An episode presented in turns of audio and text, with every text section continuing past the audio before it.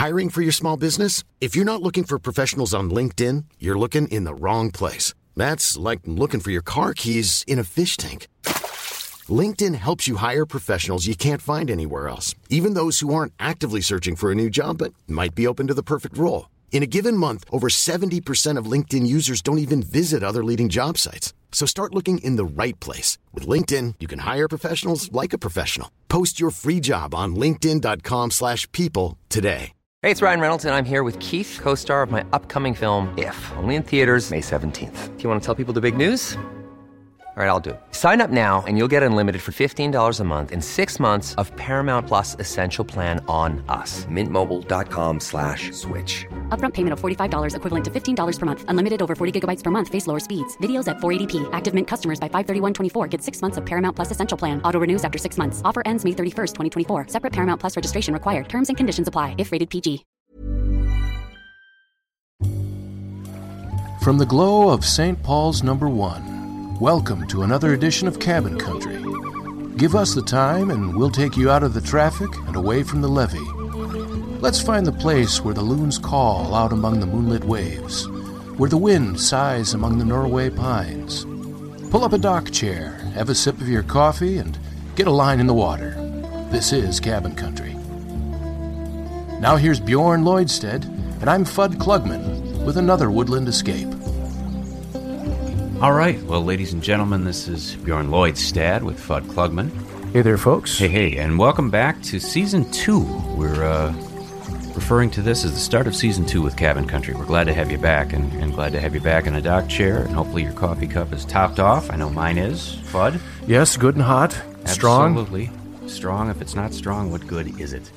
We're lucky enough tonight to be joined by Mike Leon, who is a cabin country expert, uh, author of a couple different books, and a master naturalist. Maybe, Mike, you want to chime in on some of the other titles you've Okay, been, uh, been yeah. known to hold. glad to be here, guys, and uh, this is a pretty comfortable chair. It's just kind of like the one I think I made uh, for my dock. I love it. Yeah, I'm uh, author of two books: uh, "Firewood Happens," "Life, Liberty, and the Pursuit of Happiness in Minnesota's North Woods." How's that for original? I love it. Yeah, Beautiful. And, also, uh, this just this last year, down on the dock, uh, more stories of the good life in Minnesota's North Woods. Absolutely. Uh, I'm also the author. I've probably had published some 50 articles in 20 or 25 different uh, magazines and periodicals, anthologies, things like that. Mainly about life at the cabin, life, the the good life in the North Woods and stuff. A little bit else, cooking, travel, but but a lot of uh, a lot of your type of stuff. Right, right. Well, Excellent. great to have you here. And I'm curious now, Mike, you started in by telling us a little bit earlier you, you did a lot of this building of the of the cabin itself, the, the hallowed spot. You did it on your own with some help from some friends. How did that come about? Well, uh, my wife and I had been uh, vacationing in this area. Actually, I had since I was a little kid. You know, sim- similar story to a lot of Minnesotans. Saw the prices of land going up pretty steep, so yes. we decided it was time to buy our own little piece of heaven. We bought five acres undeveloped uh, of uh, big, strong woods on a small natural environment lake, and just started from scratch. Uh, trying to do it the old-fashioned way, the cheap way, and also create our own problems, not buy into somebody else's. so, You'd know the problems firsthand because you made them yourself, yep. without a doubt. Now, when you say uh, the, the strong woods, what are we seeing as, as the types of trees that are around your place? Okay, yeah, the, the realtors would, feel, would uh, refer to our lot as a heavily wooded lot. Uh, we've got uh, one of the things that sold us on the lot was we've got seven big Norway pines that kind of step up, step up the hillside from the lake. So really kind of a Norse Woodsy feel there.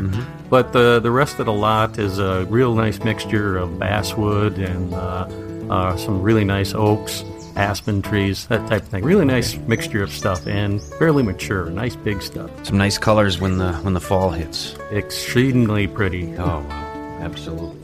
Now, Mike, you were telling me earlier that uh, there were some stipulations that the location of the, the property had to have. One of the main things we were looking for is uh, I'm a hunter, unabashedly proud of being that. I've been hunting since uh, I got my first BB gun at the age of five and didn't shoot my eye out. I think I had a Labrador Retriever before then too. Probably got him for my fourth birthday. Didn't shoot his eye out. so- no, but Even well, better. there's a few stories there, but let's let's not go there right away.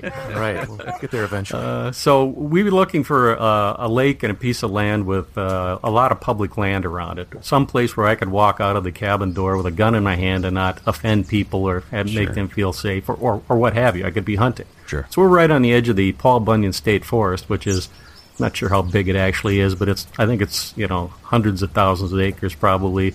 Uh, just, and we're right on the edge of it, so I can I can walk out the door and, and be hunting.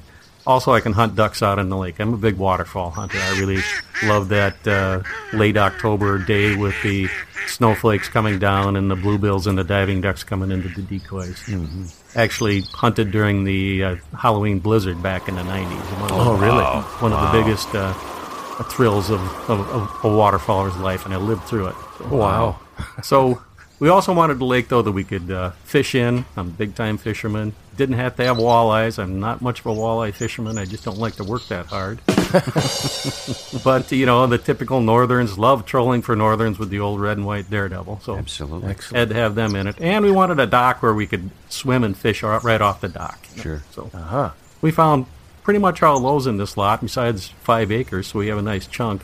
It has a little elevation from the, the lake, as they say, but uh, so far it's kept the knees pretty strong and it's working out good. That's good. I gotta ask too, kind of a cabin cabin traditionally. Do you have a, do you have the tree that's hanging over the lake that you can put the tire swing in?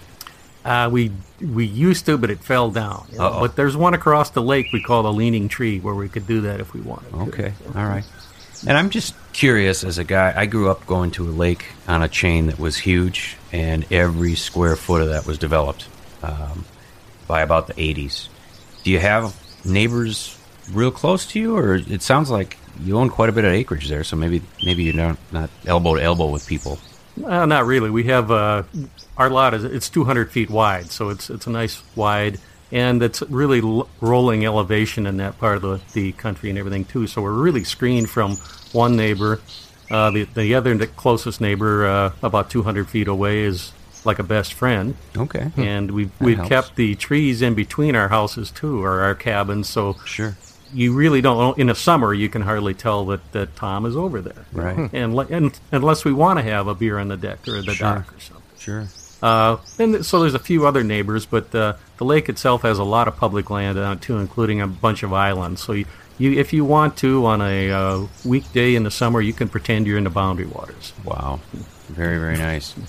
Well, you know, speaking of that, that sounds kind of private. And if I remember uh, looking through book number two of yours, uh, there was a chapter about, uh, well, s- swimming, as you mentioned, was an important part of the lake you wanted to find. And uh, I, I was wondering if you could share. I, I enjoyed the drawing that I saw on that chapter. Now, I'll let you describe what takes place in that chapter. This is about swimming off the dock. Right. It's it's uh, actually the chapter that that book is named for, down on the dock, and it's about uh, an early morning. I go down to the dock to just wash my hair, and I I decided it's such a nice day that nice morning. It would really be nice to take a full full swim, but I forgot my swimsuit. so what do you do? There's one cabin that maybe can see my dock, and are they up that early in the morning or not? And would they be offended even if they did? Uh, you know, some of those difficult decisions with cabin life. Ah, absolutely. Do they have binoculars? Uh, are they respecting the privacy? Do they watch us like we watch them? You know? Well, I suppose we can assume we're always watching each other. Always assume they are, Without a doubt. but they'll be too polite to say so. I gotta ask, Mike, did you go in? Uh, you know, I I hate to admit uh, you know indiscretions like that, but, uh, but the pictures that that uh, illustrates it in the book uh, is uh, is a fun one. Okay. It, it took a, it was very hard to pose for. Okay. So, folks, you're gonna have to uh, you're gonna have to Buy your own copy. buy the copy Find to out, see what I'm did talking he or about. didn't he? Absolutely. Nothing too racy here, but uh, Nothing that will get a good Norwegian grandmother blushing. Well, actually, a lot of the ladies I deal with at bookstores and gift shops would handle the books. That's when my marketing ploy. I, I say, you know, one of the hard things of writing my second book was posing for the pictures, and I I open it to that thing and uh, laughter every time. well, that's Which could be a good thing, or or not. I'm not sure. Uh, well, I hadn't thought that angle of it, Bjorn. Uh, it's outstanding. I just was now. Now you have. How far do we get into the, that? You built the cabin yourself with some help. I did uh, some construction. I grew up on the farm and did some stuff there, but also during college, I, I uh, worked in construction, both carpentry and cement construction and things. So I, I had an idea of how to get started. So uh, uh, I, I paid for an excavator to excavate the footings in the in the basement for the cabin. Right. And then I paid a a uh, handyman from the cement company uh, to hang around the day we actually poured the foundation, just to make sure we had some fresh expertise on hand while we were we were doing and working with this foundation system. From there on, uh, it was all friends, relatives, uh, and and me. Maybe some neighbors even once in a while too. I'm not sure if they were friends at that point, or if they are still. But Right. But uh, my uh, next youngest brother is a, uh, literally a rocket scientist. He wired the uh, cabin for me, uh, and we passed on the second inspection. Not the first, but but the second. That's good. You know? I- I- having just done a garage, that's impressive. So, Yep, absolutely. I got a very good friend who there's actually mentioned several times in the first book, uh, named Kim, and Yep. there's a chapter, a friend like Kim. friend and like he's, Kim, yeah. He's been uh, very good to help with some of the really tricky places where you want to have some craftsmanship as well as, uh, you know, the the guy like me can hammer a nail. Uh, the siding on the exterior of the cabin looks much better because Kim did it. Well, all right. Well, at, at Thank you, risk Kim. of risk of sounding like a, like a uh, real estate agent here, I mean, how many bedrooms did you end up with? And What do you have space for? I, I, I only say this because I ended up our cabin when I was young. It was two bedrooms and a living room, a kitchen kind of wedged in the living room, and then they'd added on a bathroom at one point that clearly didn't fit, but it was there. So what what's the layout, Mike? Of Okay, well, we've got we were all inclusive in our cabin. It's two stories. Uh, you know, I started out with the idea that the the walkout level to the lake would be the living area. okay, But the more I worked on the second story, which is the cathedral vaulted ceiling and everything, the more I knew that nah, this is where we're going to want to spend our time. So Actually, the cabin has two rooms. The upstairs uh, is uh, the kitchen, dining, living room area. Turns into a bedroom come about ten o'clock. Okay. The basement has got the bunk beds in it, the wood stove, uh, some of the other things like that, and all of the storage right now. So it's it's really only two rooms at this point in time. With that plan for the septic system, uh, living uh, kitchen, actual kitchen with water and stuff added on in the future. okay. Uh, One of the chapters in your book first appeared in a magazine. Was one of your first publications, if I'm not mistaken. Uh, correct. The first uh, uh, magazine article I had published, the, the first thing I ever really got paid for, other than one of the uh, some grants and things that I wrote at work, you could say, you know, was with the Lake Country Journal, and it's uh, the one of the first chapters in my first book. Uh, it's called Outhouse Talk, and and that we talk about how the outhouse has got some advantages that most people wouldn't think of. Now, most people go, "Oh, yuck, an outhouse." But no, no, wait, think this through. You know, Sure. we don't have pipes to freeze. Mm-hmm. So when people ask me, uh, "Did you close the cabin?" I say, "Yeah, I shut the door and locked it." you know, that's that's all it takes. It's simple and it's easy. And it also happens that I grew up on a farm. We didn't have running water till I was about ten. So you know, outhouses have been back in my background. So I kind of I grew up with them a little bit, so didn't really mind it. It is a environmentally friendly outhouse with a sealed tank. Uh, given my uh, uh, previous work in environmental issues, it's it's as friendly as you can get. Sure. Um, but one of the other advantages is that you can use it to keep away unwanted visitors. Now, Without a doubt. visitors at the cabin are, are probably a topic for a whole session, if not a whole season. We Yeah. can go on forever. But uh, you know, if I if I think that somebody, let's say I'm at a social engagement and I'm showing pictures of the cabin because it's my baby, Right. and there go people are going, oh, hey, I'd really like to come up there and spend a day or two or a week or something, and you start get the feeling, of, ah, but wait a minute, this might not be my kind of guy. Right. You can just add in, oh, by the way, we we don't have running water, we have an outhouse. Usually that sends them packing. if not, you know, you can you can add on to it, like I can mention when the the, the hornet's nest in the outhouse, which has happened. You know, leave out some of the details, just let them, let them figure out if anything happened or Where the not. nest was. And then there's also the uh, the time the bear ripped the door off. The uh, that really gets a lot of people, particularly the female of the species, worried about, about big furry animals and what they can do. Who is this who needs to use the outhouse this badly? They're pulling the front door off. They Yeah. se- seem really interested in some some birdseed. Thankfully, just birdseed. Well, you know, with all this talk of outhouses, it's making me think that this would be a great opportunity for a short sponsor break. So if you guys will hold tight, I'm going to grab my bear bell here and make my way to the outhouse. But don't go away, folks. We have a lot more coming up with our special guest, Mike Leon. Here, Bear Bear. Here, Bear Bear. Here, Bear Bear. We'd like to encourage you to stick around after Cabin Country each week and slow down a bit. Pick up some of the small town wisdom of today and yesteryear with good old Lloyd. In my grandpa's day up on the Gull River, long before cozy cabins and year round lake homes were built, small hunting shacks were the only structures allowed on the lots at the time. But before work began on building the shack, there were more immediate construction needs a solid dock in the water for fishing, and an outhouse for other necessities of life. Gramps just called it the crapper. In spite of its name, it was more of a storage shed, which contained an amazing amount of old stuff Gramps had accumulated during his life as an outdoorsman. There were old lawnmowers and Coleman fuel lanterns, fiberglass fishing rods, metal tackle boxes, and of course, there was the toilet seat in the front corner near the door. Though I knew the hole underneath was dug to only three or four feet, it might as well have been 40 feet down, deep as a mine shaft. And of course, it wasn't the drop as much as what you would be landing in, if you happened to fall in.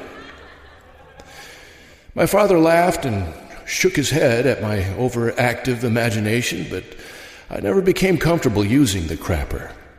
It was filled with fascinating old stuff, but it was dark and dirty and smelly with lots of bugs. And it probably contributed to many stomach aches I had up there, since I delayed the inevitable as long as I possibly could. As the mosquitoes fly on a warm and humid Brainerd night, a nervous child walks with his flashlight to the crapper. And a far loon cries. The door squeaks open and a mouse runs away. The boy wishes he'd gone much earlier today to the crapper. That's Lloyd. Good old Lloyd.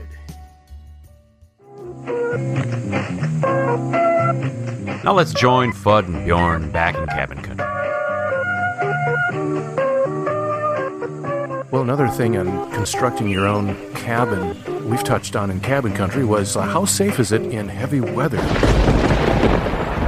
Now, when you say basement, Mike, uh, are you talking first floor, or is actually a subterranean space in your cabin that you would go to in a Built into a hillside? or- It's uh, built into the hillside, so it's a Oh, okay. walkout. And Okay, the, okay. the first level, the walkout level, is five feet into the hillside behind it. And it's heavy duty poured concrete. I wanted the cabin, both the basement and the upstairs, to be the brick outhouse of cabins. Right. Okay. So it's constructed with poured concrete and not two by fours, two by sixes.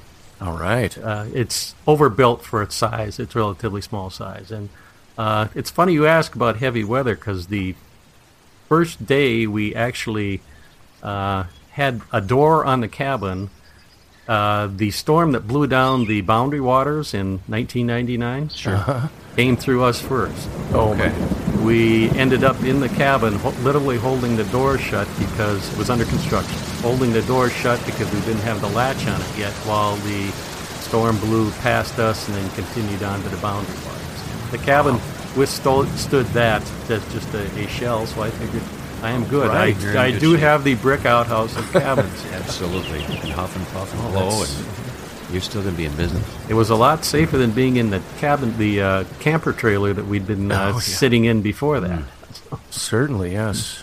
Campers, you know, a lot of people will do that in cabin country. They'll bring an old trailer basically up and set it down, maybe put it on cinder blocks or something. And I, every time the weather gets nasty, I, I would always kind of flash back to Wizard of Oz and it's flying up in the cyclone and then they'll crush the Wicked Witch of the West somewhere. You know, they, they seem heavy and at the same time, boy, can they go airborne in a hurry. So, yikes. Ours didn't, but uh, if we had been in it, I'm sure we would have been thinking.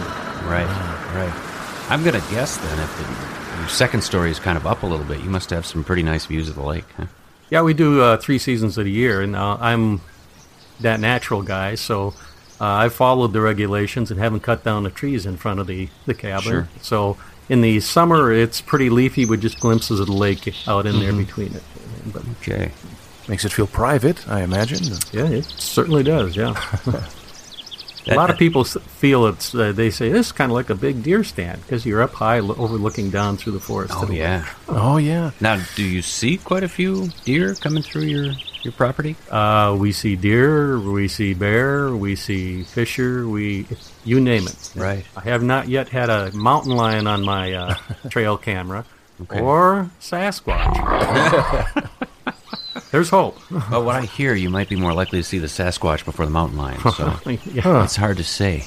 It's hard to say. Um, I had a great point there, Fudd, and I just went brain dead. So I'm gonna. Well, I already had one queued up. I, Sweet. I, I was, Outstanding. I was thinking of uh, the question you're asked a lot. I think you told me is, uh, have you are, are you considering staying up there all year long at the cabin? Become a local.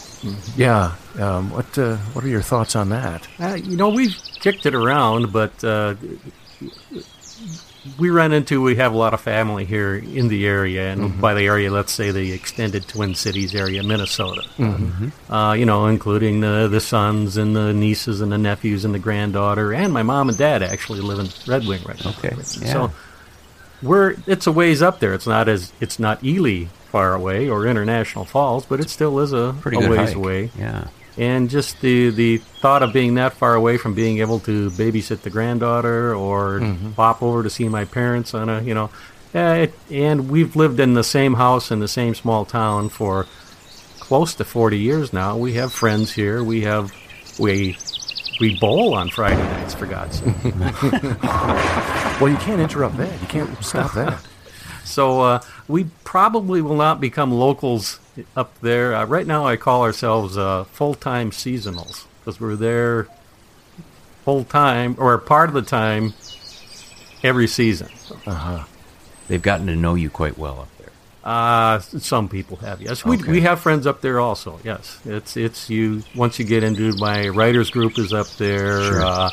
Uh, you know, there's still some people from college that uh, I went to Bemidji State College, not far from there, that we, that we knew then and know now. And Right. it is kind of it's kind of like a second home. It's like you're living in two worlds, but especially now that I'm I'm self-employed as a writer and uh, and have uh, time on my hands during the week and can do that. So. So I'm just thinking here, Bemidji, not all that far, really, from a little town called Black Duck. I'm guessing. That sound about right? Uh, Black Duck's a little north of Bemidji. We're a little south. But yes, Okay. the Black Duck Yeah. have uh, been there many times. Been Yeah. through. That was that was the, uh, the location of my dad's first teaching job. He got out of got out of the Navy and went to school, got his teaching degree, ended up teaching science up in Black Duck.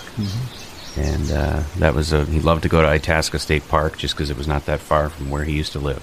Like, we got to see all these great things. And source, the headwaters of the Mississippi. And,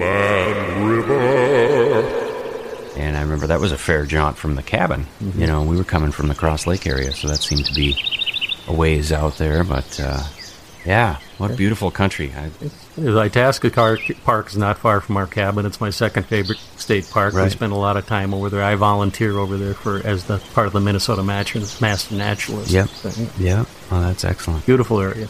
That's excellent. So you are an avid hunter and fisherman, and uh, I heard you tell me earlier that you well had a good year with deer this year. And not only are you an avid hunter and fisherman, but you you you also provide a lot of meals based on your hunts. You you, uh, you uh, process your own deer, and um, I can't. I'm kind of covering two questions at once here, but um, I, well, I guess just this year it was it was a lucky year. Have you had a lot of venison yet, or? Yeah, we're we're starting to work on it. I, I actually didn't shoot a deer this year. I got one Oh, out did? in. Uh, I got a antelope out in Montana. Oh, uh, okay. And my son didn't. Oh. but uh, both my sons are avid deer hunters, and they and with today's liberal laws, they both shot two deer themselves. And Oh, so okay. I uh, I tend to uh, wait for the late muzzleloader season in the in the forest around my cabin and wander around with my old traditional muzzleloader, something like an 1840s mountain man would carry. And if the right deer shows up, uh, you know, it uh, I've been fairly successful with it. Uh, writ- actually, written quite a few articles on that. It's kind of a little niche that I can cover because of the traditional muzzleloader hunting and stuff. Uh, but yeah, we we make very good use of the deer uh, between uh, the three families, my my two sons and, and us. So we've got two full freezers right now, and we'll start working away on it. What's your favorite thing to do, Mike, with venison? What I, I, I a lot of the teachers I work with are avid deer hunters, and they'll talk about one gentleman, a former student who became a colleague, and, and he said, "Oh, I, you know, you're gonna have to handle soccer practice this week because I'm going deer hunting." And and I said, "Well, what? You know, my my dad was big into the give the parts away to the uncles that really liked certain parts, certain cuts." Um, and then he'd take the rest and, and make lots and lots and lots of venison sticks. So we had all these great, and they were wonderful. But I just remember thinking, that's a lot of work for venison sticks. And this gentleman I worked with said, "Oh God, if you've never had venison backstraps, you don't you don't have any idea what you're missing. Uh, you're basically a tenderloin. It's the best thing you've ever had in your life." Right, that's one of my favorite parts of the deer. Also, you take a inch and a half cut of that, flatten it a little bit with a uh, meat tenderizer hammer, and bet. you know just a few little spices and and grill medium rare. You know, not really rare, but medium rare, and that is that is a good hunk of meat. It's delicious. He was always talking about wrapping his in bacon. Bacon makes everything better. I felt like saying, "Brian, you're cheating. That's bacon. Come on, leave it alone." You know? And we have some great mar- meat markets in uh, the North Country and everything too, where that bacon is a specialty. Oh, so yeah. a lot of that. Oh, yeah. But, but I, I'm also into a lot of soups and stews and things like that. But but uh, I uh, don't mind a venison steak either. The, the backstrap is though the cream of the crop. That's yeah. it. That's the place to. That's the, that's what you want. Well, and for fishing, what's your favorite? Uh, It's actually what I was exactly where I was headed. Fudd. all What's- right, two two You're a, lines. you're a, you're a, a northern troller. You love to f- troll for the northern pike. There's nothing better than going out there, being the first on the lake in the morning with the with the old one, and uh, a cup of coffee, the dog, and a red and white daredevil, or maybe a rapala, you know, Okay, and just yeah. start trolling the uh, weed line of the lake, and just not only a great nature show that early in the morning and stuff, and you feel like you're the only one out there, but the northerns are. You know, simple and easy to catch, put up a good fight, and uh, that's. I grew up doing that as a kid and everything too. When we went fishing, it was for northerns. okay. We hated bullheads. Oh, yeah. That's a common, yeah, boy. I, my dad was infamous for beating them on the side of the boat until they fell off his line. Yep. Maybe they took the leader and the whole works, but he didn't care. I caught a lot of those as a farm kid down in the creek, but the northerns were the the, the fish we went for. With the, you know, if we could afford a rental outboard motor, we had that smoking behind us. But sometimes it was just my dad's friend Denny. He's a big Norwegian farmer, and Yeah. he could row the boat. And he could throw those daredevils, the, the old red and white ones, and, and catch northerns. I'm just, I'm curious, what was Denny's price for being the lo- the locomotion? I think he worked really cheap. You know. Okay, yeah, maybe a couple of beers and some of the some of the take from the lake. yeah. Yep. Does this mean that uh, you and your dad were expert Y-bone uh, flayers? Uh, We didn't worry too much about them. I grew up eating fish with bones in it. oh, okay. Just pull them out and make sure you didn't, Yeah. or chew. Yeah. Now, since I have, though, I, I also I really love fishing for crappies. I call myself a semi-expert crappie fisherman. So that's what I eat much of the time is the crappies, and even the northerns I I let go. Though the northern is a great eating fish, especially if you know how to get the wibble. We had a uh, friend of ours, uh, Buck Fielding, on the show, and, and he was suggesting that, uh, uh, unlike other game, um, the smaller, let's see, what was it? No, the, the bigger the northern, the better tasting. Whereas in walleye, Smaller. the walleye. smaller the walleye, Yeah. that you know. So, would you have you Small found that to be true, or what would you say? Well, uh, Small eye, that was a good cut. yeah. Unfortunately, the bigger the northern, the easier it is to get the Y bones out. Yeah. But if you will uh, uh, happen to look at some of the research the DNR is doing now, the Minnesota Department of Natural Resources, uh, one of the reasons we don't have the northern population, the nice sized northerns we had before, is that too many people are eating that perfect size for breeding and spawning and things. And so there's new regulations in the state upcoming this year about different zones in the state, what size of northerns you can keep or not. And like I say, unfortunately, you get that beautiful two foot long northern or 28 inch northern that's five, six pounds or whatever. That one, very good eating, very easy to get the Y bones out, but precisely the fish the DNR wants you to leave back in the lake. They want Oh, those okay. procreating. Yep. You need more of more of yours more of your type. And okay. also eating down, they're a great predator fish, eating down those stunted bluegills and things like Oh, that. Sure, absolutely keeping the lake in check. Mm-hmm.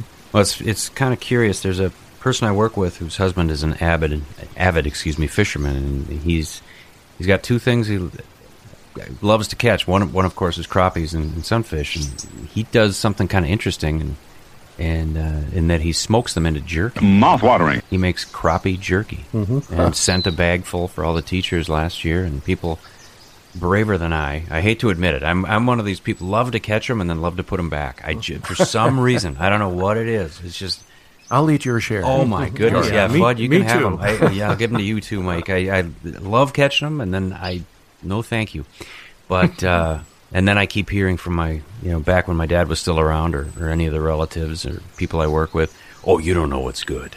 Oh, for crying, you don't have any idea what's good eating. Yeah. I guess not. You know, um, and then another gentleman would catch. He'd go after northern pike, and what he would did with them was he'd clean them out and cut them into manageable pieces and pickle it. He'd do like almost like a pickled herring, except with northern pike. And he said it's so much cleaner. You know, and herring is very fatty, and, and it's a real. I mean, that omega three fish oil that's so good for us. We should all be eating A it. Scandinavian. Oh my god, I'm I'm the one Norwegian. That's why you live longer. in the upper Midwest. I'll, I maybe not because man, I I try and it just no, thank you. But he said, yeah, the pickled northern, it's that same kind of good flavor without that kind of fishy, oily taste of the herring. He said it's just clean. You'll love it. And I'm sure I would if if I could wrap Yes, my I- brain around it. I occasionally pickle uh, northerns too, but but I always tend to see like I pickle too many of them, and then you Yeah. maybe get tired of it. Though I had a neighbor back in the day uh, in a small town in western Minnesota, Marion, Mm-hmm. who made pickled northern that could have been in the finest restaurants in Sure. Hmm. Minneapolis. I have a recipe, but it never comes out the same way. Yeah. What's Yeah. her secret? Do you know? Uh, she's long gone from this planet, unfortunately, or I would be over there trying to figure out. rifle through the recipe file and see what see Yeah. what Marion was using. Yeah. No, yeah, my family was all about the panfish and just as many as you can catch. My dad would clean, and and that's what we're having. So Yeah, I always thought crappies were the best tasting. In my family, we eat bass. Well, because largemouth bass we catch a lot on the on the Gull River. So some of them are fishy, but a lot of them are pretty darn good. Uh, you have a preference for? I mean, is, crappies. I heard you say northern. Any other fish that you like to eat? We eat a lot of sunfish too. I uh, Lake Waconia here in the western part of the cities. My sons, uh, we live out that way. Uh, we got the first real new boat, Ah. and spent a lot of time on uh, Waconia with it, fishing for sunfish while they were growing up and everything. So we've eaten a lot of those too. Those are good. Bass, I'm not. I I fish for bass and catch a lot by accident. I love smallmouth bass fishing. That is one of the few criteria our lake didn't meet. Is I wanted to have smallmouth bass in it, and it doesn't. But it's got some largemouth, so I can fish for them. But I've never I've never been a real fan of eating the bass. But uh, maybe I just don't have your recipe. Well, I don't know. Shore lunch. Uh, what do you guys do with those foot? I don't even I don't even know. I, Well, yeah, I just, uh, uh, you know, you, do the old, uh, dredge them in a little flour first, and then, uh, then some beaten eggs, and then, and then some either shore lunch. My dad likes to use, well, a Bisquick knock knockoff. You know, Okay. My dad's always been a generic man, of course, so some kind of a pancake rice batter or right. whatever, right? Absolutely. But I, I, yeah, I like. I mean, the short, shore lunch. I haven't even discovered it till later. But then again, it was name brand, so it never appeared before. Uh, but yeah, it, it it's great, and if I can if I can catch it and clean it inside of like two hours, and, and it's and it's curling. I'm sorry, folks, if you don't like you know to hear about fish curling in the pans that they're so fresh. But oh, is it is it good? But, Always uh, better Leaping fresh. right out of the Oh, skillet. it is. It's Lord. like, it's like these curly, you know, and so yeah, that's You don't do the like inch and a half of oil and deep fry, or did you just no, no. Although I will say, I've got a friend, oil. a friend of my wife's uh, uh, father, who's a he, he's a big walleye fisherman. And we had a fish fry once, and he had the you know he had the the portable Yeah. gas powered uh, deep fryer? deep fryer, and oh my god, was that good! It's like oh, I just Bjorn, I don't know how you you. I'm not gonna lie. The one time I had walleye, it- it came from one of the huge box stores, and the price was insane. And my wife was talking about how great this was going to be, and all I could taste was fish. I kid you not. I was like, "Oh my god, it smells It must have been that Like- imported Canadian one. Oh man, Well, you know, Bjorn, straight from Manitoba. Here comes your. you don't know what's good. I don't. You know don't what's know good. what's I good. do not know what's good. That's right.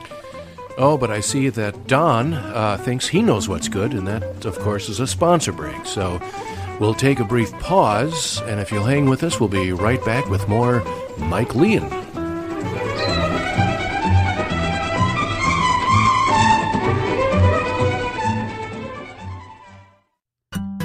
You are a hunter, an angler, a friend of the backwoods. Any time spent away from the outdoors is time lost. The work world of 9 to 5 wears you down, makes you feel less effective, makes you feel like it's all falling apart. Forest 420, the elixir that can bring back your outdoor swagger.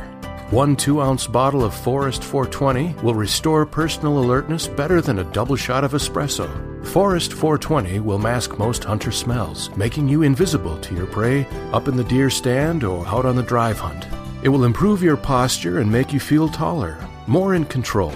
Forest 420 will return male and female vitality to those with flagging libidos, giving you back your blush of youth. 420 will help you stay odor free on hot days or high pressure work days when personal freshness is a sure sign of self control and command of all situations. It will bring back follicular growth on hairlines that are receding, actually growing new hair where none existed in the past. Forest 420 will actually improve your eyesight, daily use having restored most minor vision issues back to 2020 within one month of use. 420 has been credited with bringing the powers of clairvoyance and clairaudience to some users. Now you know what they're thinking. Forest 420 is also a first class carburetor cleaner for all engine systems, including most inboard and outboard marine motors. The road to daily success in life is clear, concise, and right in front of you. Forest 420. Wake up and smell the great outdoors today. Some of the ingredients in Forest 420 has been found to cause hyperactivity, bladder control issues, and occasional coma in lab rats in the state of California and province of Manitoba. Ask your doctor if Forest 420 is right for you. Hey, good looking. We'll be back with a Forest 420 for you later. I got a Forest 420, and I love it. Love it. Love it. Love it.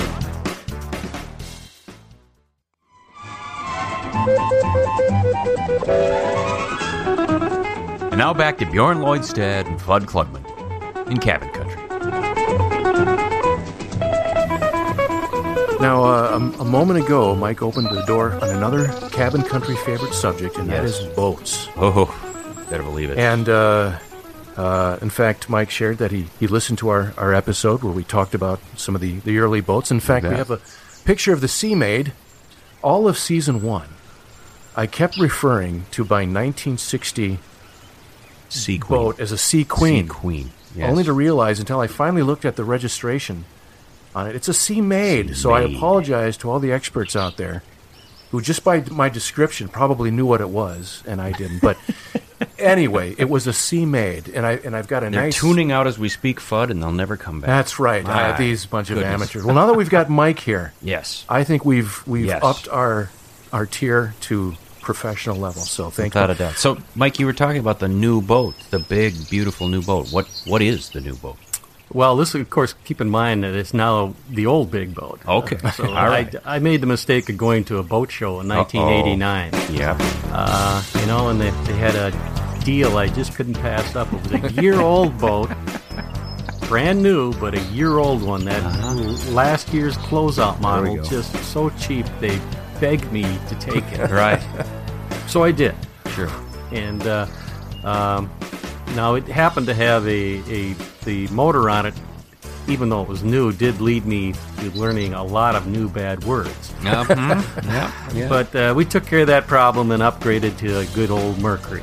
Okay. And now we're we're still. I've rebuilt the floor in the boat, boat once. The boat. Did you did you catch that Minnesota? The boat, boat. yeah. The boat. Oh no! If The my boat. uh, nephews and nieces from Colorado are listening, they're going to call me and say, "You did Oh, it again, yeah. Uncle Mike. Yeah, Tell yeah. us again about the boat." it's You know? not a problem today.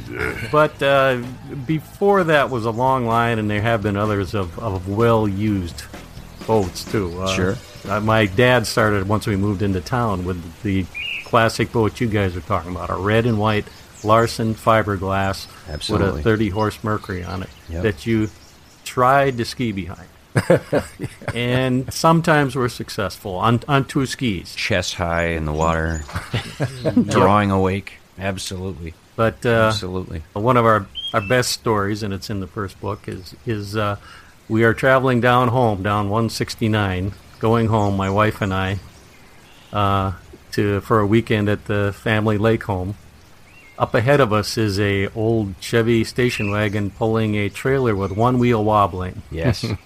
There's a boat, big old hunk of fiberglass runabout, sitting kind of crooked on it, and the motor kind of wobbling back and forth too, jiggling a little bit. As we're co- coming up to it, my wife Marcy goes, uh, that looks like something your dad would buy. we pull up alongside the car and it's dad. oh, I had to pull him over and say, Dad, you're about to lose a wheel. oh, I didn't and realize. and maybe the motor. and maybe the motor. He got a real deal on a one that had been in a car wreck and thought he could rebuild it and was going to make some money. And and Dad, you didn't. Did That's right. Well, did he get rid of this thing a long time ago, or is it still? He Somebody's he yard. had it for a- uh, he did get rid of that one, but then he he actually ha- also had another boat, an even bigger Larson fiberglass. And uh, now, being a frugal Scandinavian, also he had a boat lift that Oh. a local farmer engineer had made for him. Yep. Yep.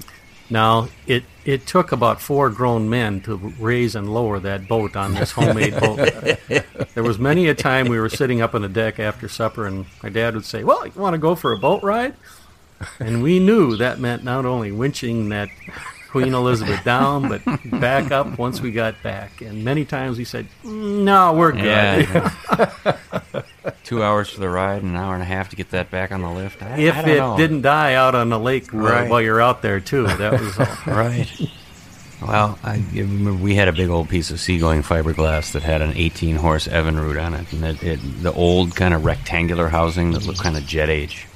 I don't know what my dad, you know, he was a Navy mechanic in the Second World War and the Korean War, so he must have been handier with motors than, than I recognized because they always worked.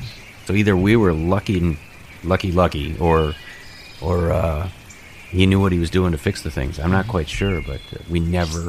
And he was one of these guys too. To get that, he wasn't going to leave it on the boat during the week while we were back, oh, no. back in no. the cities. Might So- get ripped off. Absolutely. so he he uh, jury rigged kind of this thing he'd found in the dump out behind the cabin that was kind of a dolly that somebody would thrown back there because there were no wheels on it. And he went into the Cross Lake Lumber Yard and he bought a couple of wheels and managed to keep them on it. And then he he kind of. I, I want to say it was something involving some bolts, some rubber cement, and possibly a soldering iron. But by God, he had a system. tape. Yeah, and he could he would get that thing off, and it was heavier than sin. And he'd get it onto that thing, and attach the you know the screws that you'd put on the back plate of the boat. And then he, he built a couple of rails up the side of the steps coming up out of the lake, and, and he had this kind of goofy homemade system until his back went out, you know. And then it was well, now what? But by that point, he'd yeah, we'd said goodbye to that one and, and bought one of his his in laws. I'm getting rid of this one. Maybe you'd like it, you know. We we graduated to a tri hull Larson 16 foot with a 50 horse motor. Oh my gosh! Yes. So, so the newer boat. It's. I'm still wondering who who has made your newer older boat. The- You talked about the one that you bought that you were going on Waconia with. Oh, okay. The, the, the yeah, it, it is a, a bluefin, which was Okay. uh, made down in Indiana, but uh, all right, uh, cool. kind of a knockoff on a Landa, seventeen Okay, foot sure. boat with a, a windshield, Yep. uh, walk through windshield, and a little top you can put up, steering wheel, you know. So that, that that's that's the big boat. Fun. Then we have the the smaller, the duck boats, the kayaks, the canoes, the Mm-hmm. uh, you know the uh, paddle boat. My wife, uh, we're on our second paddle boat up at the cabin. First one Oh. got crushed by a tree. Timber! A storm and a wayward wayward snag. But I I think the worst motor I ever had was a six horse J.C. Penney. Oh my gosh. Jeez, I, I didn't realize they made motors. I yeah, I didn't either till I bought it, and I they shouldn't have. Let's And now just- you know why they don't do that They anymore. shouldn't have. Yes. I've heard mechanics refer to some of those as lawnmowers on a stick. I don't know if it. that was that was probably. Yeah. Wow. Well, we had a on the Sea Maid uh, in an earlier show. We for a long time we had a 19 like I think it was a 1956 because looking online, it's it's a five and a half horsepower. You know, green that that old metallic green.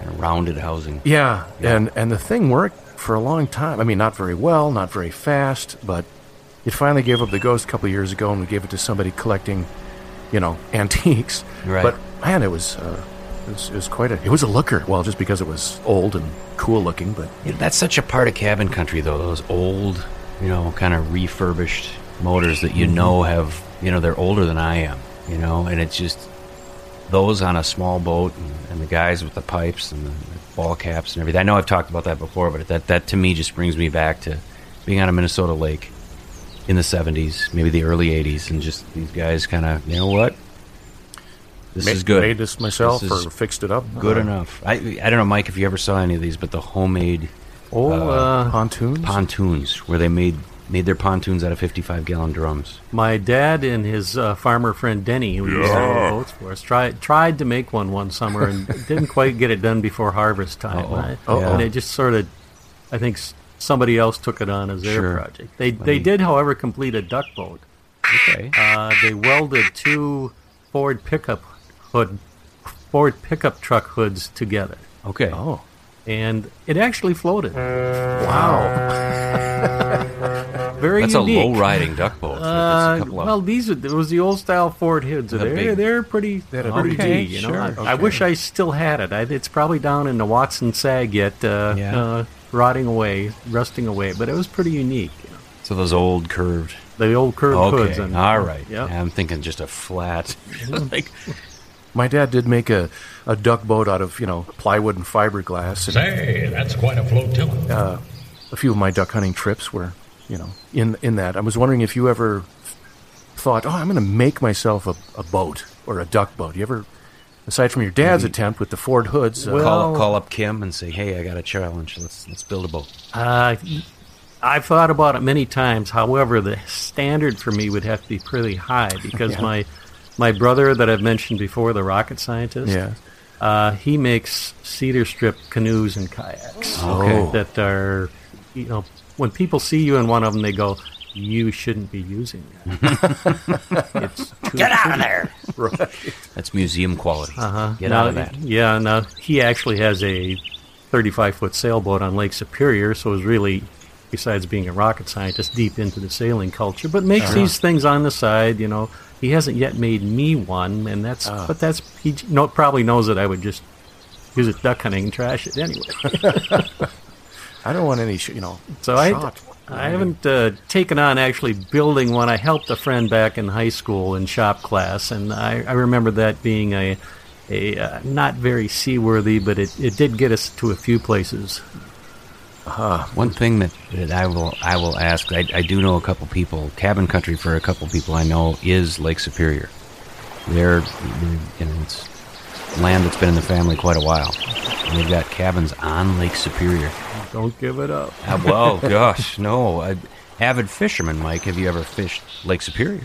As a matter of fact, I'm an expert in that also. Okay. Whoa. What uh, what what what do you normally net when you're out on, get your Uh, my brother, again with the sailboat, uh, isn't a big time fisherman, but uh, once or twice a year he lets me turn his sailboat into a fishing boat. Wow. So we, I have the downriggers and stuff that you would see on a on a uh, commercial guided boat out on Lake Superior. We, he, being an engineer, uh, figured a way to mount them on his sailboat without hurting the pretty mahogany or teak, whatever it may Sure. be. you know. So we go out and we uh, troll Lake Superior with, in, with the little motor and a little diesel motor Yep. in his sailboat. Yep. We catch uh, mainly lake trout, but some rainbow and brown trout. And just this fall, we did uh, got some really tasty salmon. Okay. Wow. I'm trying to remember. I, I used to sail in uh, Apostles with some teachers every That's- every Memorial Day. That's where he has his boat. Yeah, yeah, and uh, we would always go out of Pikes Bay. Uh, I think that's Bayfield. Mm-hmm. And uh, he's at Red Cliff, which is further okay, up the shore. yeah, absolutely. Is that like closer to Ashland? I think maybe. Does that sound right? No, it's further. It's as far north as you can go up okay, the shore. all right. Yeah. But the the skip of our of our our vessel is one of our tech ed teachers, and he was a, a licensed captain. And he, every time we were turning on that little diesel, he'd say, "Well, time to kick into the Iron Jenny." Like Iron Jenny, where did that come from? I don't, or maybe I'm getting the name wrong, but I swear to goodness that's what he would say every time. Hey, we got to turn on the Iron Jenny here. Yeah. Lower the sails. We're just not getting any wind. So we'd putt, putt, putt along. And I just wondered, yeah, if we had downriggers, we could probably try to Yeah, it worked, lake trout kind works of thing. uh, really good uh, with that little motor. Now, I'm very happy though that of course he's the owner of the boat because we once blew the Iron Jenny. sure. Uh, had to sail back into port without without any motor power, and he was the one that got the bill and the hard work of installing the new engine in the sailboat. Uh, Oh no! Oh no! Yeah. What? Uh, do we, uh, just out of curiosity, what kind of what uh, build is the sailboat that he's got? I've sailed on a couple different. it's a yawl, Okay. which is uh, it's got two masts. Yep. I'm not sure the you you probably uh, you all know the more the sailing classifications than I, but but it's uh, about a 33 foot yawl that was built in Florida that he had imported up. there. Okay. A custom built boat. Okay, so it was a, a boat builder, sort of independent kind of thing. Yep. Uh, where we are, there's always they've got certain things for rent. There's Jeanneaus and there's you know all these different makes and Right. and, uh, one of them was lovingly referred to as the RV of sailboats. It was this big 40 foot thing that we tried to maneuver through the Apostle. I mean, it was beautiful and had a living room for crying out loud, but it was it was about as you know finesse sailing as, as an RV. You know, like a snowplow. Did you miss all the rocks? We did. We did. At, at one point, uh, we were getting very close to one of, I think, Oak Island, and uh, the captain was busy sampling something off of a growler and, and listening to some music, and and and one of the first mates, our math teacher friend, was looking at the, the depth gauge and going. Captain, we've gone from 20 feet to 5. I can see rocks. that was the only time, twice I saw the captain turn white. One was at that point where the beer kind of went onto the floor and he came hard about and we got to get out of here like right now and the other was trying to sail back and he said let's we've got to i don't remember what the knot speed was of the wind that was blowing but it was crazy and we were going to try to make port at madeline and uh, he said we're going in no motor we're going in full sail and he said i, I think we're going to be able to really get moving here and at one point he said, "My goal is to bury the rail," and we did. One one side of the you know railing was underwater, and uh, I made the mistake. I was I was actually up front and chained to the mast. I, you know, it's like I wanted to be up front. He said, "You got to put on a chain. It's you know, I don't want you going over the side." I turned around and looked at him, and the smile was gone. he, he looked like a terrified Gorton's fisherman hanging onto that wheel.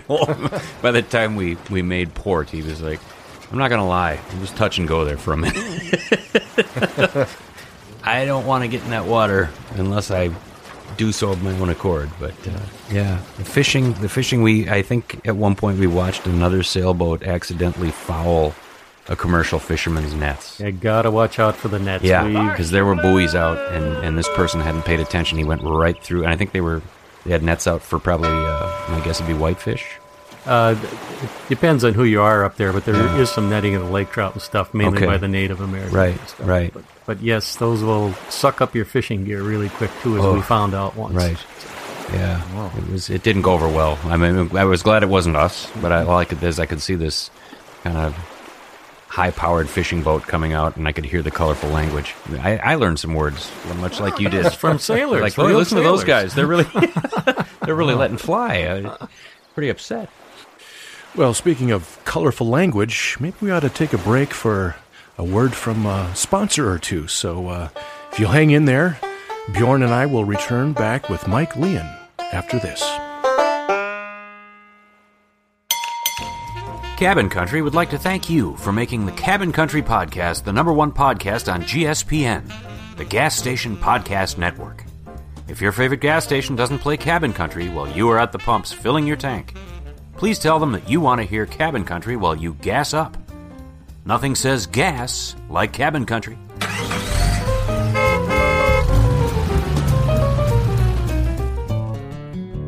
Mitz Coffees is proud to offer their newest blend for coffee lovers across the Northwest. Supremian Colombo, a rich, full bodied dark coffee that is strong enough to be your daybreak blend, but not so powerful that you'll have to stop after two or three cups.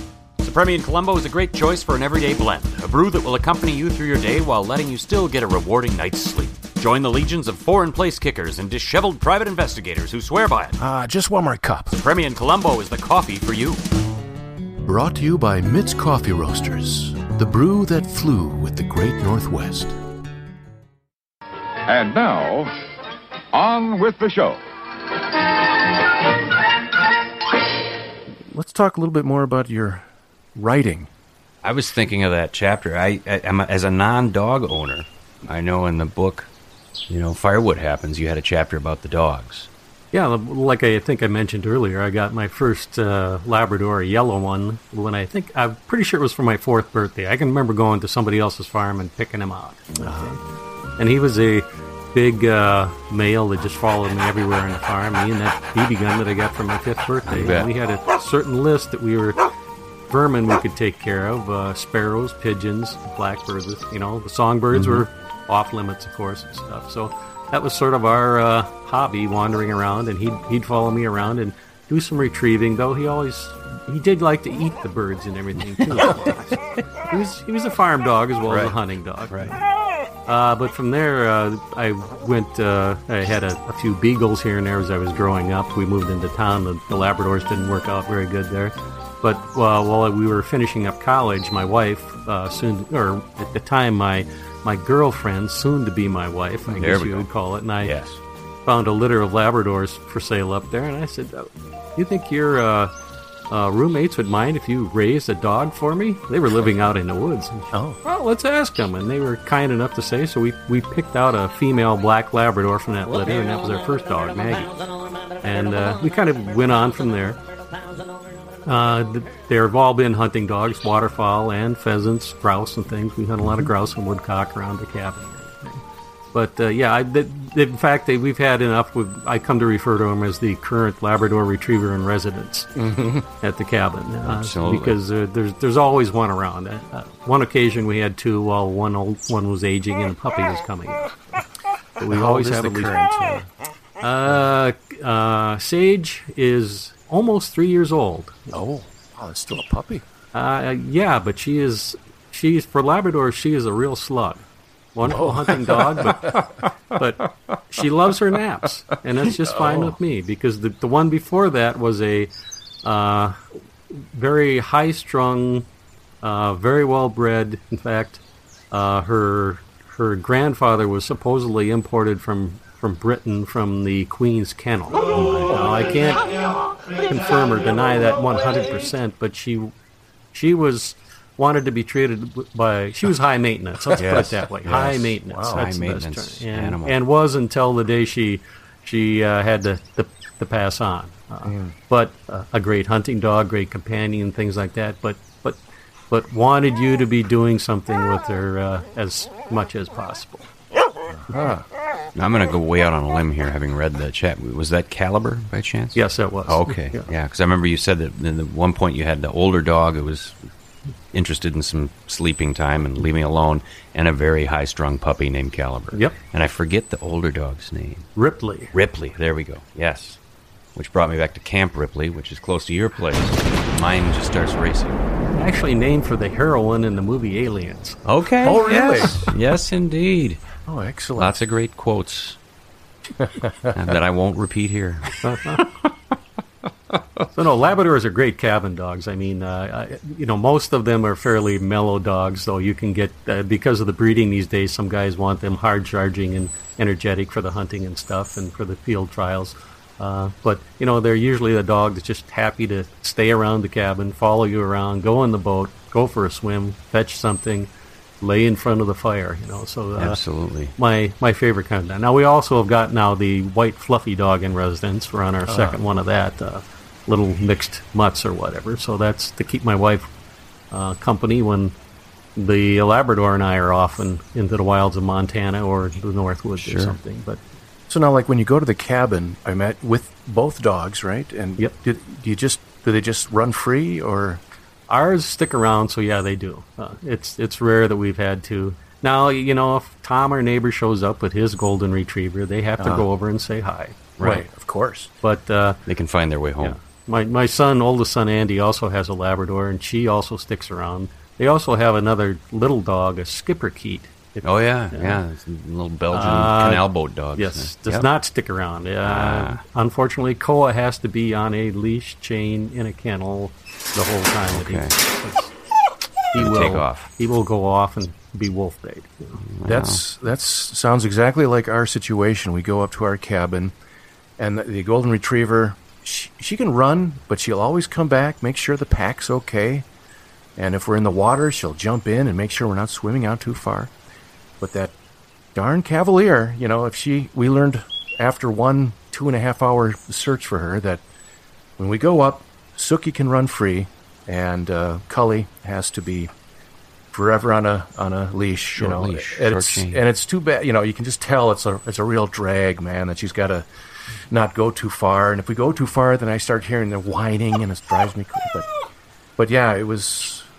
I, I wish both were like that, so they can just kind of go and come back. Suki's great at that, but uh, nope. Well, there's a So- s- story I read. It sounds like the Schipperke or, or your Cavalier King Charles. You know, I- I'm trying to remember where I heard this. If it was on the radio, if I'd read it, but they were talking about how the kinds of dogs where you'll find their collar in a raptor's nest somewhere. a large eagle with a Oh, you know, boy. if it's possible to have a grin on its on its uh, hooked beak. You know, and there's there's the little remembrance of Well, our cavalier will just keep running until she finds another human, but and then she won't leave. That Right. uh, you know, and that's what happened. how are you? You don't know me. Right, but uh, you're people, and you'll give me. You know, I'm bred for loving people, so I'm going to stick here. So Well, even our fluffy dogs now, they since they've grown up with Labradors, they both of them have swam like Labradors. Oh, It's- okay. Uh, the, the current one is part Bichon, Cocker Spaniel, Shih Tzu, and she she swims like she was bred to do it. Wow. So far, she doesn't do the dive off the dock the way the Labrador does, but she she swims with no problem. Out- Right. Out, to the swimming raft and back, and just paddles around with you. I just saw something, and you're a hunter, Mike, and you might find this interesting too, Fudd. That uh, watching one of the outdoors programs recently, just love to love to live live vicariously through these folks, and and this it was a specific uh, kennel. These this husband and wife team, they're raising hunting poodles, and uh, they're good in the water. They've got the coat that doesn't really shed. And he said you take a lot of flack from other hunters who at first they see these poodles and, Looks and they don't have out there. they don't have the goofy you know Yeah, pom pom haircuts or anything. They just they look like a yeah almost kind of looks like a uh, I'm trying to think of the like a Chesapeake you know with the, the curly coat the Mm-hmm. tight coat that's so good for uh, for the water but uh, smart really intelligent dogs they don't you know you bring down a pheasant bring down a grouse they're not going to eat it they'll bring it back to you you know and I know that that takes some training. Because I had a, a cousin again from out in, in the western part of the state, and he had one hunting dog that loved to go on the hunt because he never ate so well in his whole life. you know, everything that came down was he was getting half that bird before you could get the thing away from him, and and uh, I've, I've never had that problem. In fact, one of them we used to raise quail when we lived on a farm site out in the country, and I would turn some of them loose in the garden just for bug control. Yep. And when I needed Yep. them, I would just send her in the garden, and she would pick the quail up and bring them back. bring them back, yeah. oh, that's keep them safe. Yeah. There was a place we love to go picking uh, strawberries around here, and that's that's their pest control. They got guinea fowl running running the, and there's no bugs, none whatsoever.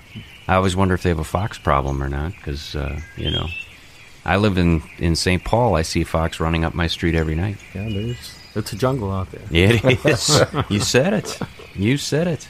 Bald eagles and foxes. It's great. And wild turkeys. Oh my God. Yeah, they're all over. They are omnipresent. Yeah, they, they've t- even taken over in the North Woods up by us. I Yeah. one of the uh, between ten and fifteen years ago, my wife came back to the cabin and said, "I just saw a turkey," and I said, "No, you didn't. Must have been a raven or something." She said, well, come look. And we took the drive. and, yep.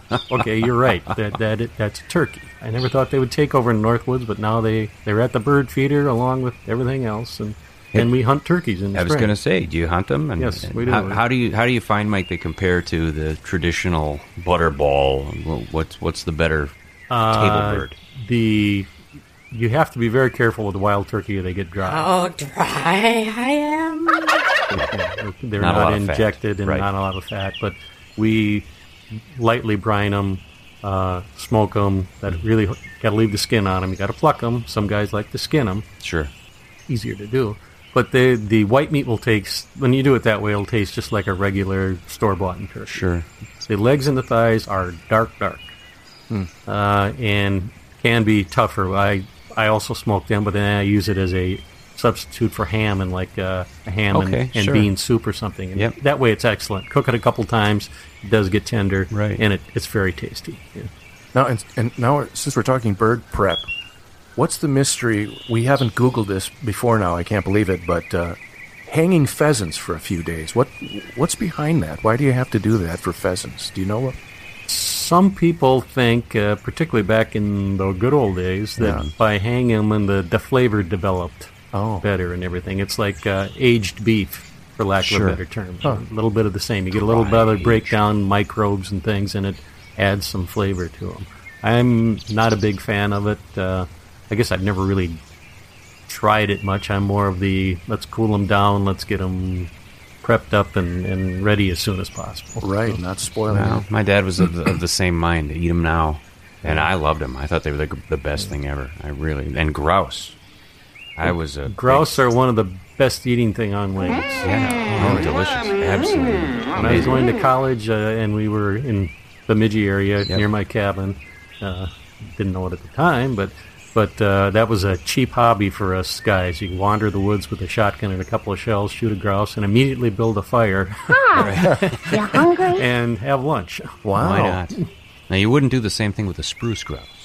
Probably not. I've never gotten one of those, but I, I from what I hear, it's much stronger flavor. My cousin would kill him with. I was telling Fudd on an earlier podcast. He'd, he'd hunt him with rocks if he was bored because they're they're not the brightest thing on the planet. And then he said, and I killed it, so I had to eat it. Mm-hmm. Well, they eat pine needles. Guess what Yep. they taste like? You know, like pulling the lid off a, a jar of you know turpentine and having a, having a pull. Except you can chew it.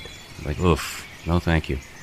Now, and woodcock. You said you hunted woodcock. Now, uh, Timber doodle. you've hunted them, so have you had many uh, uh, to eat? And, and they're a Oh, pretty yeah. small bird too. Yeah, It's a tiny bird. They're a, a yeah, a, a, one of the smaller game birds. Let's put it that way. You know, but, uh, though there are actually there are jacksnipe, which are even smaller. than Even that. smaller. even smaller. But but the woodcock is it. It's it's a nice plump little hunk of meat and uh, pretty tasty. Some people think they taste too much like their main diet, which is worms. oh, but uh, you know, there's some real classic recipes out there. Use just a little bit of plum or currant jelly to sweeten them up a little bit, or we find just throw them on the Weber with a little bit of bacon, Sure. excellent. and they bacon. will disappear. It- and do you usually get more than I don't know what the limit is for woodcock when you go out, but Uh, currently, I think it's three. Uh, there's been a little bit of concern about their populations in the last few years. I, I think it's three. I've heard that, and that, that with grouse too now, that they're worried about some years are just boom years and they're everywhere, and then a couple years there's nothing. Right, You just uh, don't see them, and they say, well, take it easy this year. It's- They're on a very cyclic type of population, Right, and right, right. now it's a little harder to. There's some concern about the West Nile virus and stuff. Okay. uh, beating them back a little. Right. bit. That was one thing I wanted to ask you, Mike. You, you talk about the deer hunting, and there's so much talk now about chronic wasting disease. Is there what I, I, man, I'm, a total layman here. I don't know. I mean, is there a worry about you know consumption of deer meat if if the deer has been kind of labeled? Well, yeah, this one's sick. Uh, you know, it's it's one of those unknowns. There's been a lot of research done about Yeah. it. it, and it's one of those really strange things. It's not a virus. It's not a bacteria. It's not one of those things. It's Right. this little bitty weird protein called a prion that can, in the deer, cause this disease where the deer just start wandering around Aimlessly. aimlessly, brainlessly, and eventually die. Right. Uh, there's some concern about potential for it passing from, but it's it's never it hasn't been shown yet for passing Okay. from human to, to whatever, and it you know it is largely concentrated in like the brain and the spinal tissue and stuff. Right. So, you know, the thing is, stay away from things like that. Bone your meat out, for example, instead Right. of cooking it the old-fashioned way with the big hunk On of the bone. bone.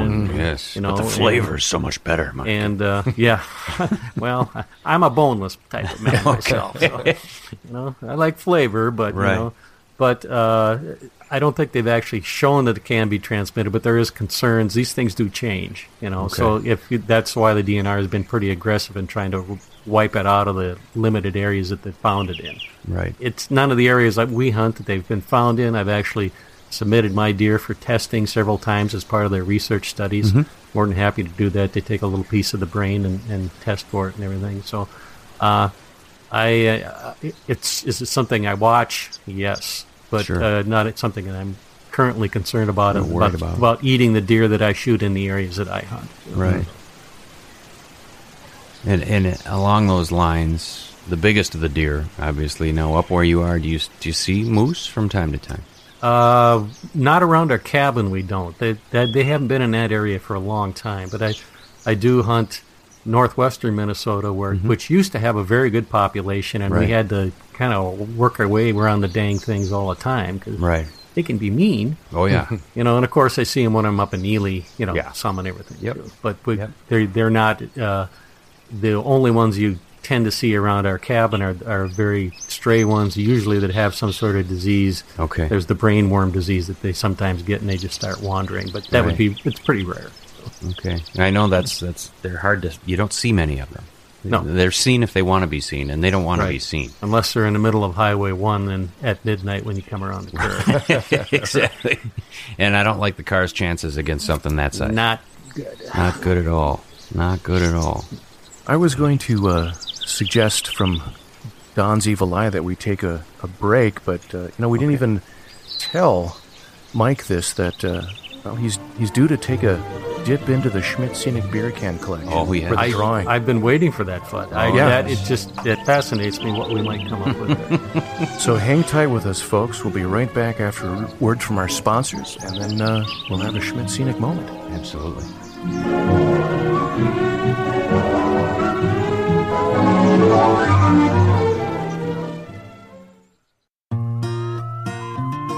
A long day's angling or an end to the afternoon's water skiing brings with it a trophy size hunger. And no place satisfies that hunger better than the Cracklin' Jack Pine, Crow Wing County's unique supper club. Cracklin' Jack's offers you the finest house salads with your choice of dressings, an anchor sized foil wrapped baked potato, and all the tap beers and mixed drinks you've come to expect when dining out. And the kicker? You get to cook your own meat to your own personal likings and tastes. Bring in your own porterhouse, T-bone, or New York strip. You're the chef. You decide when your meat is medium rare or well done. And if you'd like to leave the meat course to us, we proudly offer our half-pound whitetail frank, a mighty link that will sizzle and hiss on our custom 15 by 20 foot char grill that you'll find in the Jack Pine Grill Room.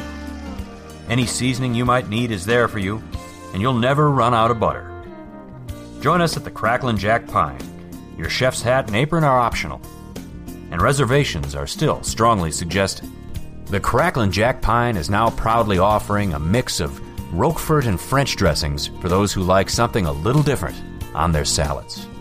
We hope to see you soon at the Cracklin' Jack Pine.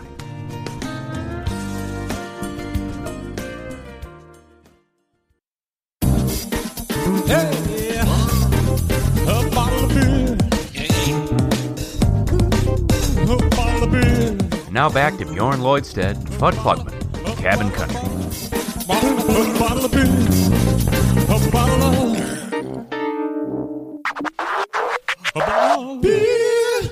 Well, welcome back. Uh, About that time, isn't it, Fudd? It is about time for, uh, well, I think it's been a fan favorite.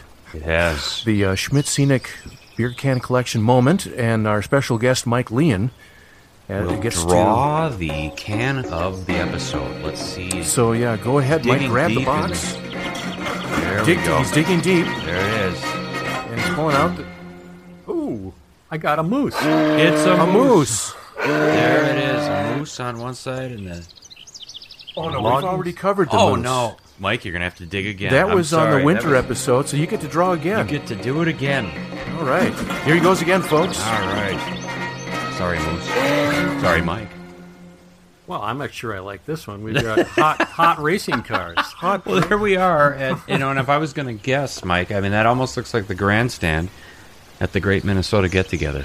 The state Like fair. they're, they're racing at the state fair. Back in the days, they used to race at the state fair. Are you feeling like you drew the one can that you'd least want to talk about? Because we could Well, do it again. You, you know, Unless what? we're talking about BIR and Brainerd, you know. Well, do you have experience with BIR? Uh, no, not that I, not that I can remember.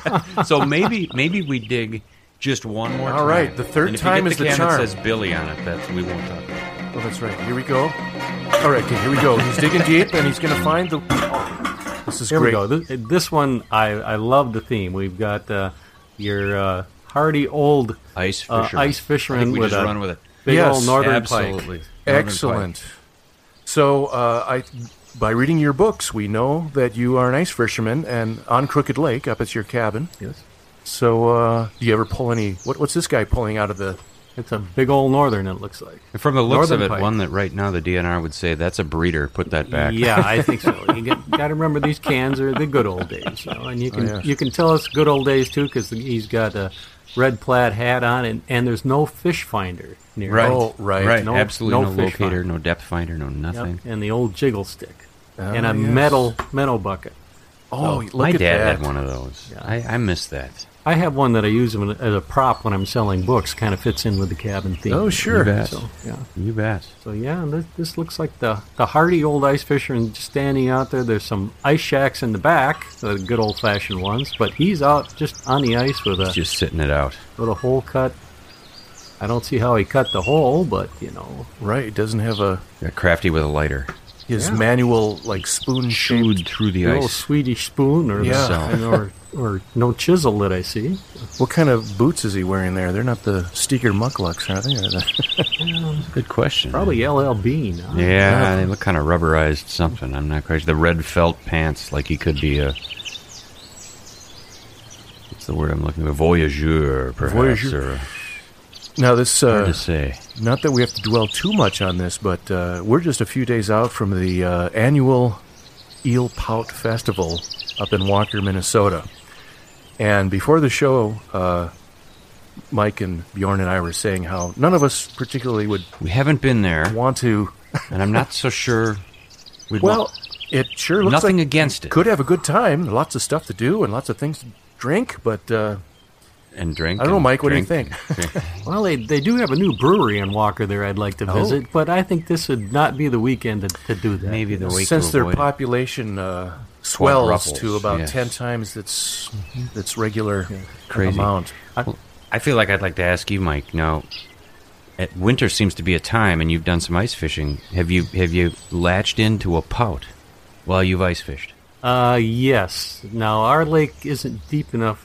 Believe it or not, eel pout love really deep, cold Really water. Really deep lakes, yeah. They're, they're they see them at like the 200, 300 foot level in Superior. Right, yeah, very deep and everything. And they're actually a member of the cod, Cod, family. yeah, freshwater cod. So, um, I have caught them up in Ely when I'm fishing Okay. for lake trout. Yes, And, you know, they're, they're one of those fish that's much aligned for their, their flavor, but actually they're a cod, and there isn't a lot of meat on them. They're kind of weird to clean, and they're slimy, and they will wrap your Wrap ar- around around your your arm, arm you and make weird noises, but Ugh. they don't taste that bad.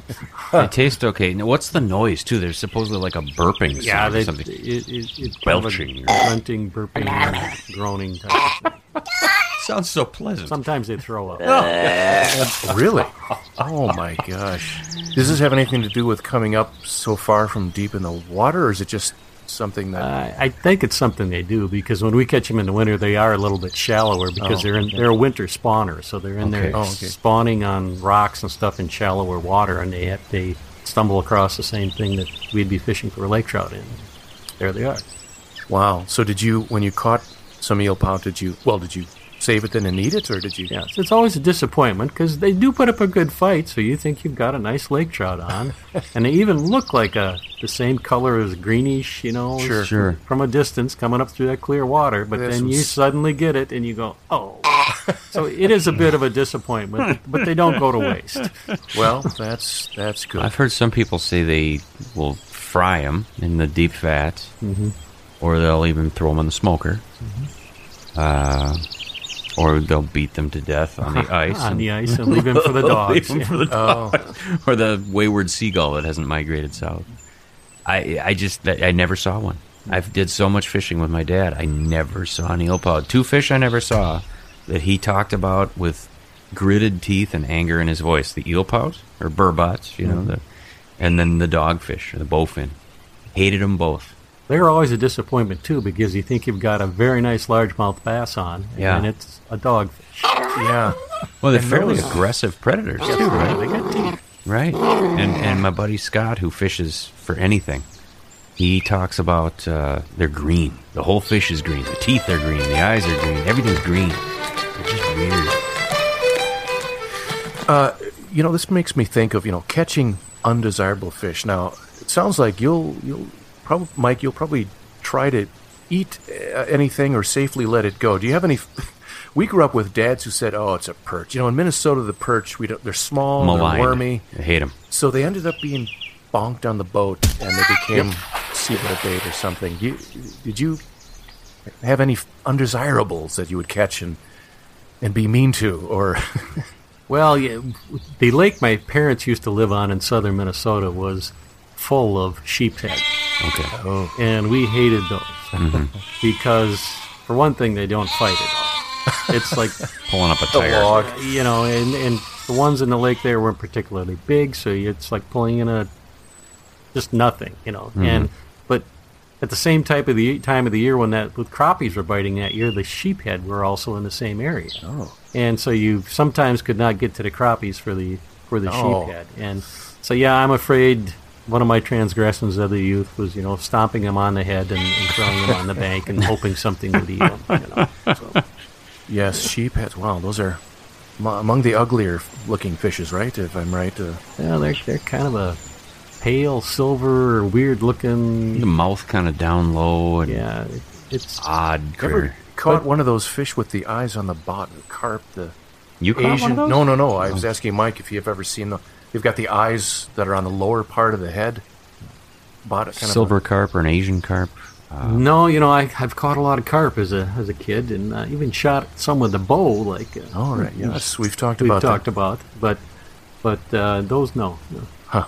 All right. Well, um, it might be a good time to uh, wrap it up and ask Mike where we can find his books. yes. Uh, where will where will we find Firewood various- happens and Doc. what's the second one? The called? second one is called Down at Down the Dock. Down Dock. at the Dock. These are great books because they're short stories, uh, and you can you can either read it cover to cover or you can just pick it up and enjoy it a story at a time. And uh, if you've got any experience in, in cabin ownership, cabin life, just enjoying the outdoors, man, it's it's perfect reading. It's Right, yeah. One of the stuff. one of the fun things that the Star Tribune actually uh, reviewed the first book, Firewood Happens, back about a year ago, and the, the reviewer from the from the Star Tribune uh, had a line in the review that some people probably would take exception to, but it, it just nailed it as far as I'm concerned. She said she loved the book because it's lack of deep thoughts. and that's what this is, folks. It's it's they're fun books. They're meant to be relaxing. Uh, it, it's not Henry David Thoreau. It, Right. It's not. I tell people it's not War and Peace. I'm not Tolstoy. So they're they're meant to be fun books that you can read a chapter at a time at the cabin on a rainy day. Something like that, uh, and and they're available. Uh, the easiest place to get to them is go to Amazon.com, of course, Amazon.com, and just type in either my uh, name, which is uh, L E I N, by the way. There's a lot of people that spell it a different way. Mike Lein, or just the titles "Firewood Happens" or "Down, Down at the, the dock, Dock. and they'll they'll pop right up. They're they're widely available in the area up around the Park Rapids Walker area and gift shops and things like that too, and even some bookstores and stuff. About any bookstore can order it if they don't have it on the shelf. But, but uh, so there's multiple ways to get them. Or if you see me on the street, I usually got one in my back pocket and a credit card machine.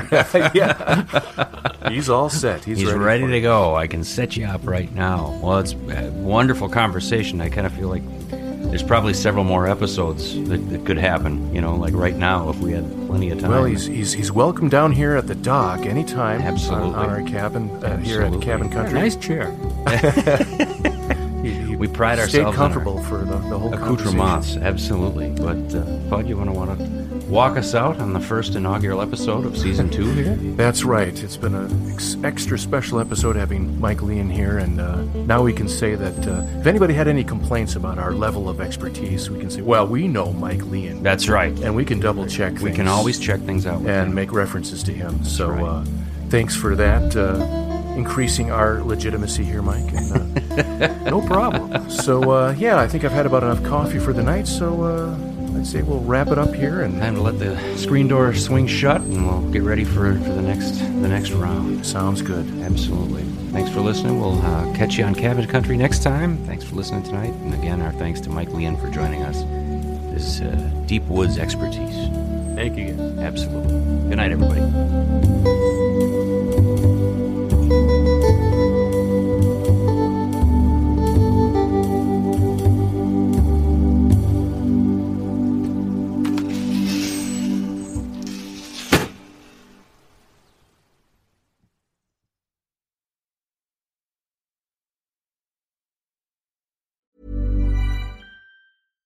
Ever catch yourself eating the same flavorless dinner three days in a row?